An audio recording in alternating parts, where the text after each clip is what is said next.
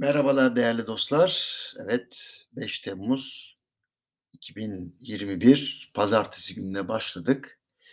Şimdi bugünkü kriptolar üzerine bir yazayım dedim. Çünkü faizlerle alakalı tartışmalar yükselmeye başlayınca kripto paraların tekrar olumsuz şekilde dalgalanmaya başladığını görüyoruz. Bunların başında tabii Bitcoin geliyor. İsterseniz yakın geçmişte neler oldu ona bir bakalım, inceleyelim. Şimdi hatırlarsanız iki bin yirmi birin ilk çeyreğini Elon Musk'ın Twitter paylaşımları ve doğrudan yatırımlarıyla yüzde yüzden fazla kazançla kapatan Bitcoin on dört Nisan'da tüm zamanların zirvesine ulaştı. Sonra hızlı bir düşüşle Haziran ayında otuz bin dolara kadar geriledi.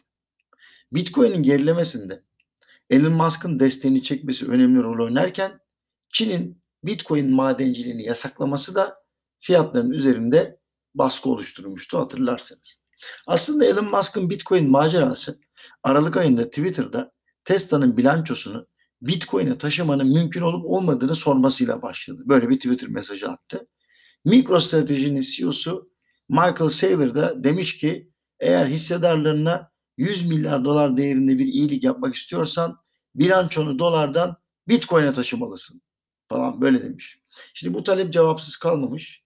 Tam bir ay sonra Musk Twitter profiline Bitcoin etiketi ve emojisi koydu. Bu hareketle beraber otuz altı bin dolara geçtik. Ha, Musk bununla da yetinmedi. Aynı gün Twitter'da yaptığı Dog görseli paylaşımıyla Dogecoin rallisini de tetikledi. Dogecoin halkın kripto parasıdır gibi de tuhaf bir açıklama yaptı.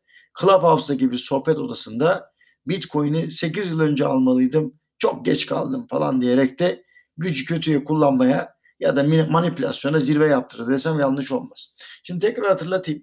Musk Aralık ayında Bitcoin ile ilgili ilk tweet paylaşımını yaptığında kripto para yirmi üç bin dolar civarındaydı. Sonra Tesla'nın bir milyar dolar değerinde Bitcoin satın alması haberiyle beraber kripto paranın değeri kırk yedi bin dolar seviyesini aşarak iki katına çıktı. Fakat Elon Musk e, kripto paraların e, dalgalanmasına başka katkılarda da bulundu desem yanlış olmaz. Mesela Nisan ortasında Twitter'dan yaptığı bir paylaşım ile Bitcoin madenciliğinin yüzde ellisinin yenilenebilir enerji kaynaklarıyla gerçekleşmesi halinde Tesla'nın Bitcoin işlemlerini yeniden başlatacağını söyledi. Tam böyle Bitcoin'in başını döndürdü. Bu arada başka yerlerden karışık olumsuz haberler gelmeye başladı. İşte Çin'in en büyük üçüncü bankası Agricultural Bank of China, yani Tarım Bankası, yayınladığı bir açıklamayla kripto para işlemleri için kendi hizmetlerinin kullanılmasına yasak getirdi. Böylece ilk kez bir banka Çin'de e, işlem yasağı getirdi kripto paralara. Bunun üzerinde aralarında işte iki tane de kuruluş var. Bir tanesi Hashcoin, B T C Tap. Bunlar da kripto para madencileri. Çin hükümetinin Bitcoin madenciliği ile ilgili yasaklamaları sonrasında ülkedeki operasyonları durdurdular. Şimdi diyeceksiniz ki bu ne anlama geliyor, anlatayım. Çin'deki işletmeler küresel kripto para madenciliğinin yüzde yetmişini gerçekleştiriyor. Şaka değil.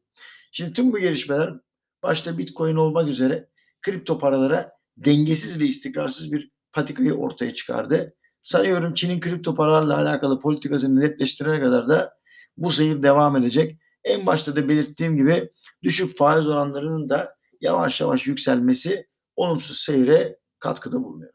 Efendim, iyi bir hafta diliyorum herkese.